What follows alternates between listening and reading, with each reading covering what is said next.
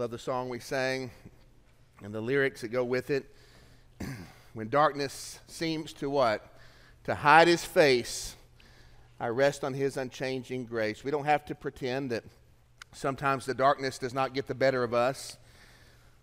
sometimes we uh, don't struggle to see what God is doing, to understand where he is, and to sense his presence. The next line has to do with storms, doesn't it? And every high and stormy what? Gale. That's not the name of a lady, right? Uh, it's not G A I L, right? It's G A L E. That means every stormy storm or every big wave that rises up. My anchor holds within the veil. Our anchor holds. Uh, I don't know if Trey selected that because of the storms we had last week. Uh, we, we had some that came through, blew a lot of things away caused some floods. Things that should have been there are now no longer there. I want you to know that this life holds that for us from time to time. The, the storm comes along, and, and what we thought was going to be the light that we thought we would dwell in becomes a darkness that hides its face from us.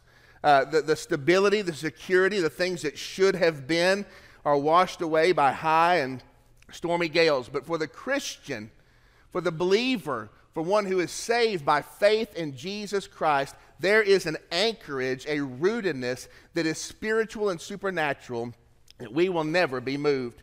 We will never lose what God has promised to us. We have a hope that endures if everything is swept away. The Bible says if the mountains are even shaken and tossed into the sea, right?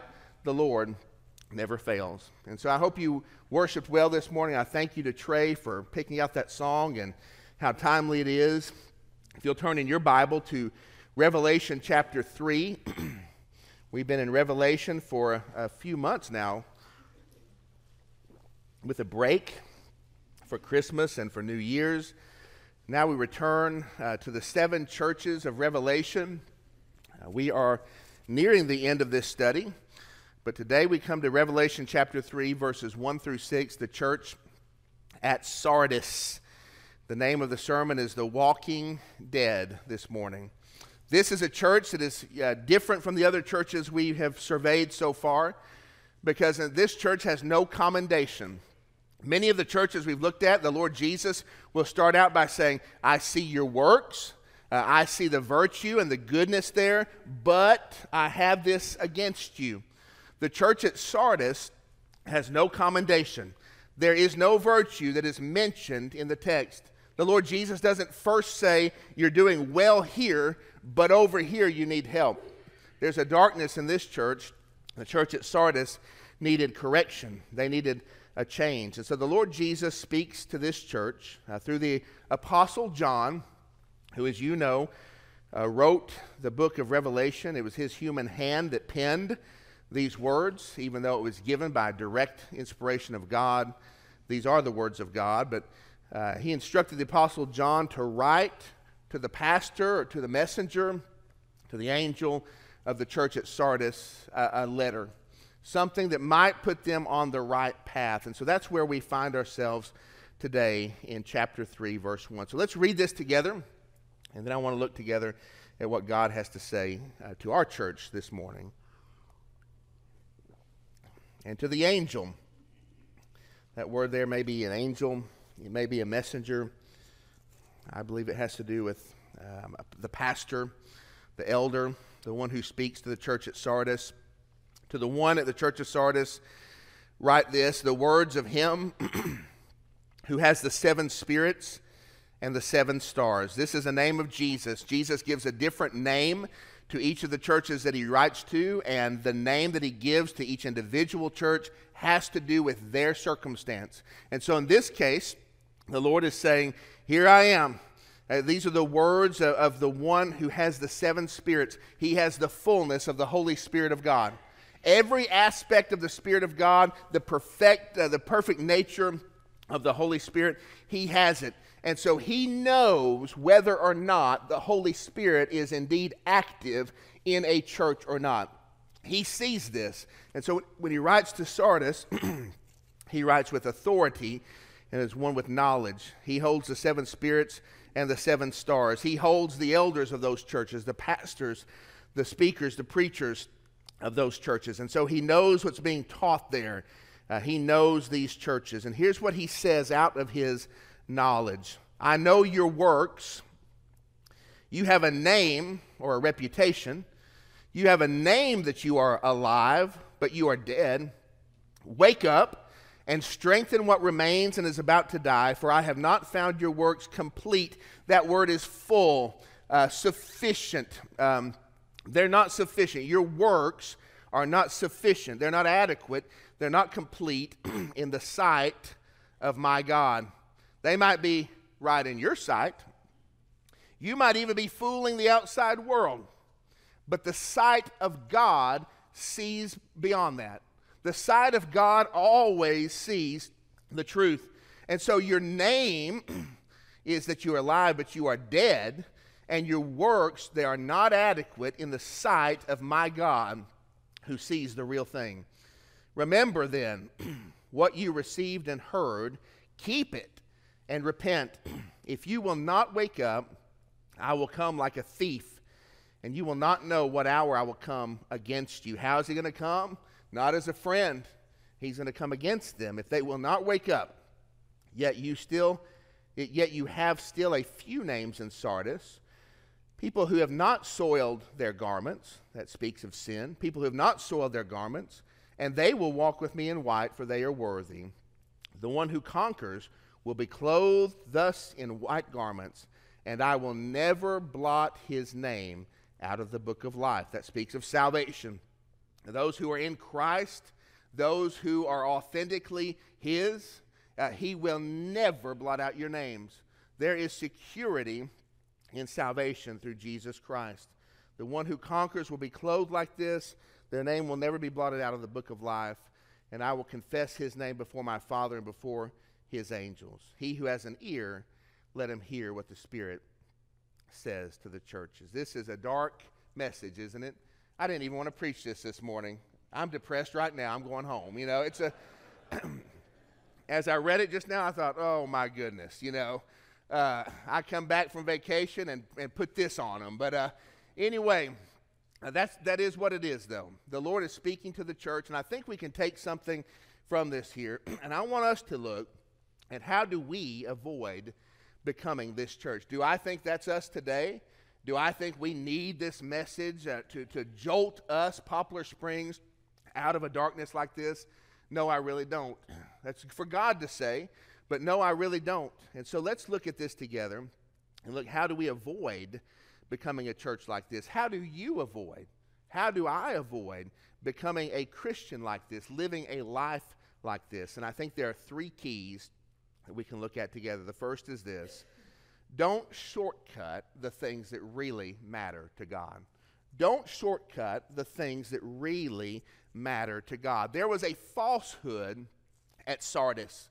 I mean, there was a deception going here, a, a superficiality where they had a reputation, they had the appearance, they were known for being a church that was spiritually alive, but in fact, within them, they were dead.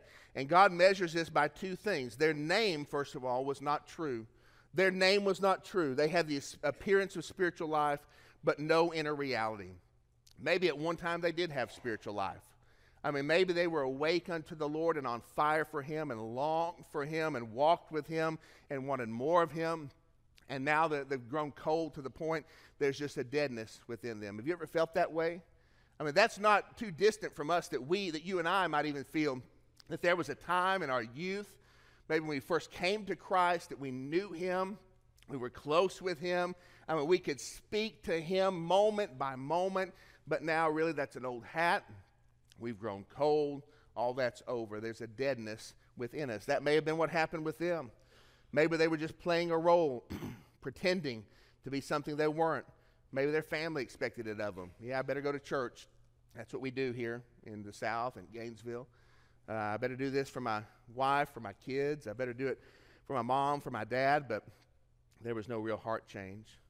Maybe they just loved godless things. We don't know. But we do know that they were pretending. Their name was not true, and their works were not real. They seemed to be producing spiritual output, but there was no genuine or authentic heart behind it.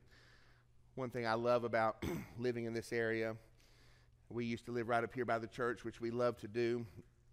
One thing I didn't love about it is the sound of the cars going up and down the road.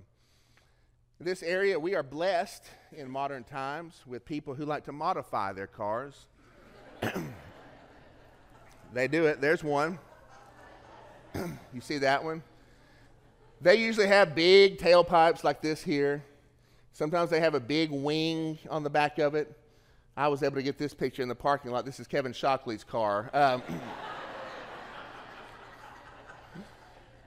not really, but um, but you've seen these, haven't you? I mean, you'll see them at a red light and they're revving their engine and it's so loud. they used to come by the house here and it, it would just deafen you. They've got these big wings on the back of them, like they can just fly away and you wish they would, you know, just go on. But you look under the hood and what's there? A little four cylinder engine, right? A Little Honda Civic or you know, a, a, tiny little engine. It, it, looks big, it looks bad. It's lowered to the ground, needs to be aerodynamic to, for how fast you think it's going to go. But in the end, it's just loud and it's just ugly, right? There's really nothing to it. That's what this church was like, and that's the caution that's the caution for me and for you today that we not become Christians who once, yes, had a, a, life within us for Jesus Christ. We really knew him. We really loved him. We really wanted, we desired to do the things and to be about the things of life that pleased him. And it brought us joy if he was joyful because of our lives. But now that's just faded. We've got the appearance. We're here today.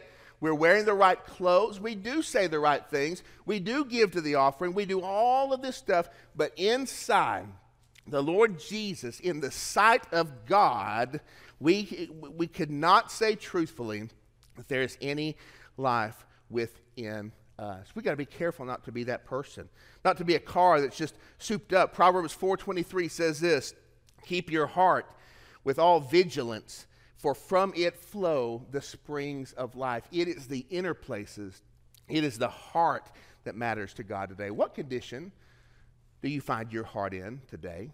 If you had to think about it, do you truly love God in the real places? Are you truly seeking Jesus in those deep places that you know matter to Him? We can fool people with a false name, false reputation.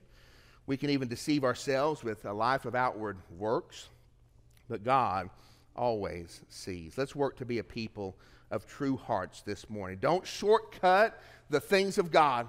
It's easy to look a certain way, but have nothing inside. Secondly, be a listener when God sounds an alarm in your life. Boy, is God sounding an alarm to this church. I mean, listen to what he says. He says it twice Wake up, wake up. Strengthen what remains. It's about to die. Remember what you received and heard. Keep it and repent. And if you don't wake up, I'm coming to you like a thief. He's telling them all is not lost, but you better act fast. And there are three parts to this warning. The first is this wake up. You know what that means. Wake up. Wake up means become alert, recognize the danger, move to action. If your kid comes to your bed in the middle of the night, or your wife turns to you in the middle of the night, dead asleep, 3 a.m., and they lay hands on you and say, Dad, wake up, right? You know something is wrong, or at least it better be wrong, right? Something is wrong. There's a call to action here. Something urgent is happening. It deserves your attention, it deserves your alertness. The, the Lord Jesus is saying, Wake up, become alert to this. There's a danger coming. Kick into action. But secondly, turn back. Remember what's true, return to it, and repent for leaving God. If you're today in a situation where you know there's just a deadness and a darkness in you, and you're sad about it, and you want it to be different, but you've been this way a long time. It's very simple what the Lord is telling us to do. First, wake up. Realize this is urgent. Second, turn back. Remember that time when things were true. Go back to what you heard and received. Return to that. And the last thing is to beware. Know the alternative. Know what's going to happen if you refuse this warning. And this is, this is stark. This is frightening. For those who refuse to wake up, Jesus is going to personally oppose them in judgment. You ever signed up for something and at the very bottom of it it says click click this box to accept the what? The terms and conditions, right? Anybody ever read the terms and conditions? We've agreed to so many things we don't even know what they are, you know. Check this that you agree with the terms and conditions. Here are the terms and conditions for those who will not wake up, who will not hear the voice of God, who will not turn back, who will not repent. Beware. The terms and conditions are this Jesus is personally going to come like a thief. How does a thief come? He comes surprisingly when you're not ready for him, and he comes to do harm. Now, we don't think of the Lord Jesus doing harm very often, do we? We think of him as a loving Savior, and he is. But there is a warning here that for those who refuse him, he is going to return when we're not ready for him, and he's going to return to do harm. He's going to come like a thief against these folks who continue in their sin. We were in our house, and as you know, maybe you know, last February, just almost a year ago, we had a big fire at the house uh, right up here where we lived, and it uh, ruined everything. And we had to find a new place to live, and we did. Praise God, in Pendergrass. And um, we had been in that house for probably less than a week. I mean, during the very first week that we had been living there, in the middle of the night, the smoke alarm started crying, doing its alarm. I mean, it started going crazy. And this smoke alarm has a voice. So it's not just the alarm, the beeping, it speaks to you. And here's what it was speaking to us over and over again it was saying, fire, just like that. Now, we just had that, right? I thought, oh my goodness, this is so embarrassing. We're going to burn down two houses, you know. I'm going to have to quit my job and leave the country, you know. I thought, what in the world's going on? I mean, it was over loud, fire, fire, fire. And uh, we, we all got up out of bed and, and, rushed together. Guess what we didn't do? We didn't just lay there. And we didn't just be like, oh, it's probably nothing. Mean, it's, it's, it's probably a false alarm. Absolutely not. I sent Reese to check it out, you know? so, but we took it seriously.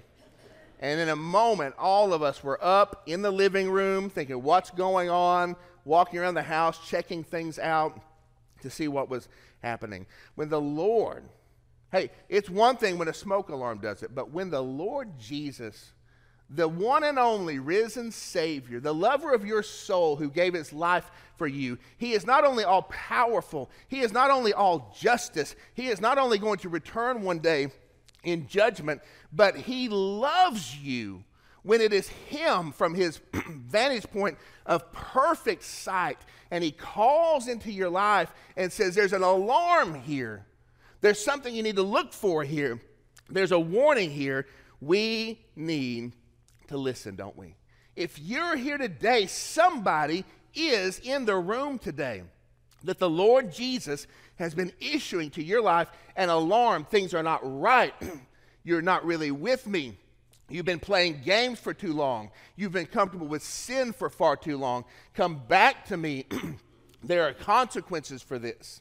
Let me tell you, when he calls out in that way, we need to listen. And he's not there coldly with his arms folded, waiting to smack us. When we turn back to him in repentance, he is there to forgive us, to wash us clean, and to, ret- and to receive us unto himself. Are you listening this morning to God's voice of correction? Is that something you listen to? When God speaks a warning into your life that you are far from Him, He does so because He loves you, because He desires for you to be restored to the fullness of His blessing, His power, and His presence. Don't ignore the warning, the voice of God. But thirdly, lastly, find the courage to live in the minority. There were a few people at Sardis who had not soiled their garments. most of the people in the Sardis church were living falsely toward God. Can you imagine that? If most of the people, most all of the people in our church were just living falsely toward God, we were believing false things. We were listening to false teaching. We were following sin, the sinful ways of the world and calling them right. Uh, we, we didn't love God. We loved ourselves. We pushed our own way. Can you imagine if all of us were doing that? That's the case in this church. Most of the people in Sardis were living falsely toward God. Not many of them were probably even true Christians, really regenerate uh, believers. And that's the condition that these very few people had to live in. They didn't have a church on every corner like we have. We've got Hopewell and Chestnut Mountain, and we got Chicopee over here. We got lots of churches we could choose from, and good churches. They had one church in Sardis. If they wanted to be with God's people, they wanted to fellowship and obey God's word, that's the place they had to go. And when they went, they found that there were just a few of them who really loved and followed Jesus. That's not right. I mean, th- these people were living in total falsehood before God. We have a little dog named Arthur, and um, he's really cute and fluffy, um, just a bundle of energy. And anyway, we decided to, to do an experiment with him one day in our kitchen which is the best thing to do with cute pets is just experiment on them. But um, we, uh, we decided to, to say to Arthur, instead of, I love you, Arthur, we decided to say, I hate you. that's, that's terrible, I know, but, but to say it in an I love you voice and see if, how he responded. We, decide, we decided instead of saying, you know, you're so cute, to say you're a dummy but to say it in a you're so cute voice, if that makes sense. And so the kids, we gathered Arthur around, he was there, and we said, We hate you, you know, you're a dummy, you know. And because that's awful. You, I may not have to quit. Y'all may fire me. Um, but the point was that we're trying to make is Arthur doesn't understand English, right? But he understood our inflection. We could say something totally wrong to him, but if we said it in the right way, he would have the right response. And these people at the church at Sardis had become so proficient, they had become so capable at saying to God things that were totally wrong, of living before God in a way that was totally wicked, but they believed that they could deceive God by doing it the right way by saying it in a right voice to God. And God is not deceived by these things. God does speak English, and He speaks the language of the human heart. He knows you. But it is so easy, it is so easy to get into a pattern like this. The Lord Jesus addresses this in what is probably the, the, the most fearsome verse in all of the Bible in Matthew 7 21. He says, not everyone who says to me, Lord, Lord, oh Lord, oh, oh Lord, you're our Lord, you know. Not everyone who says to me, Lord, Lord, will enter the kingdom of heaven, but the one who does the will of my Father who is in heaven. On that day, what is that day? I believe it's the day of judgment, the day of Christ's return. On that day, many will say to me, Lord, Lord, did we not prophesy in your name?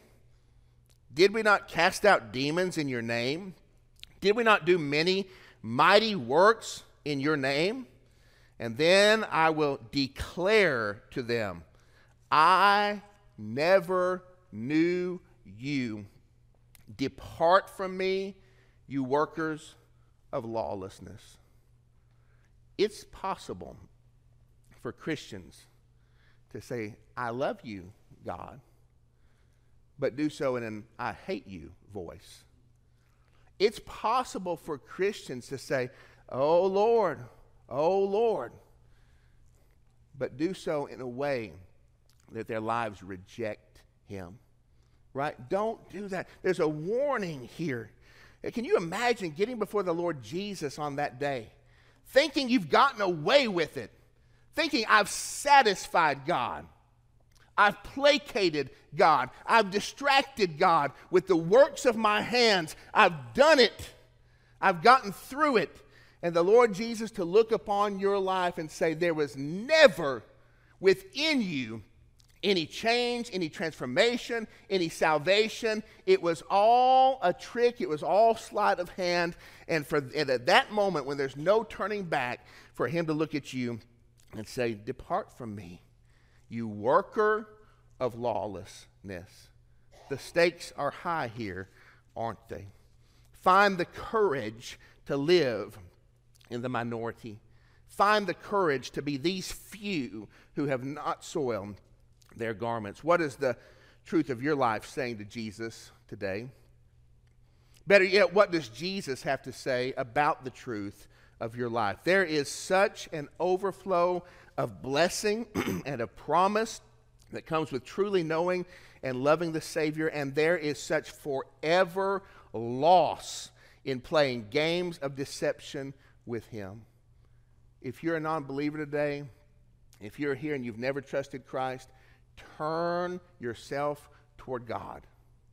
If you're a Christian today, but you're playing games with Him, you thought you could talk to God and live before God like you're talking to a dumb puppy. then, friend, turn your life back to the God who loves you and saves you. He wants more for you than what you're living, and He will receive you. My dad has a pool, or used to have a little pool. And I've told you this before, but he had an above ground pool. And we went out there one day at the very center of that pool, at the very bottom. was a little squirrel under the water. It was down there in its little squirrel position. You know how they do. Just sitting there, perfectly still. Fur, furry, healthy looking squirrel sitting down there on the bottom of the pool. We thought, what in the world? You know, is that, is that a dead squirrel? You know, because it was standing up, it was doing its thing. We thought, could it possibly be alive? That, that's, it's not possible. It's just under the water. It has to be dead. And so we got the long net to scoop it out of there, and as soon as the, the very edge of the, the net frame touched that squirrel, it pff, vaporized into particles. It had been, hey, that is gross, I'm sorry, but it had been under there. it had been under there so long, I guess, that it had just kind of disintegrated, but it was just the stillness of it. It had not separated. And uh, anyway, when we touched it, there it went it was, it was gone. It had disappeared into a million particles in the pool. There was every evidence that this was a living squirrel, that this was an intact situation. But in reality, not only was it dead, it was all but gone. The world does not need more uh, bricks and more steeples that are full of empty believers. The world does not need more of this, but with no fire in our hearts. The, Lord, the, the world does not need more people who are satisfied to be barely clothed with the thin garments of religiosity, but with no heart change and no space in their lives for the Savior to dwell. God is looking for men and women whose very beings are captive to the living God, whose lives are irretractable from Him, and who would dare to let Him make all the difference in their lives. That's the consuming fire that we follow today. And if you're in need of that change, if some whisper of this warning is for your heart today, do not pass it by. Let me pray for us.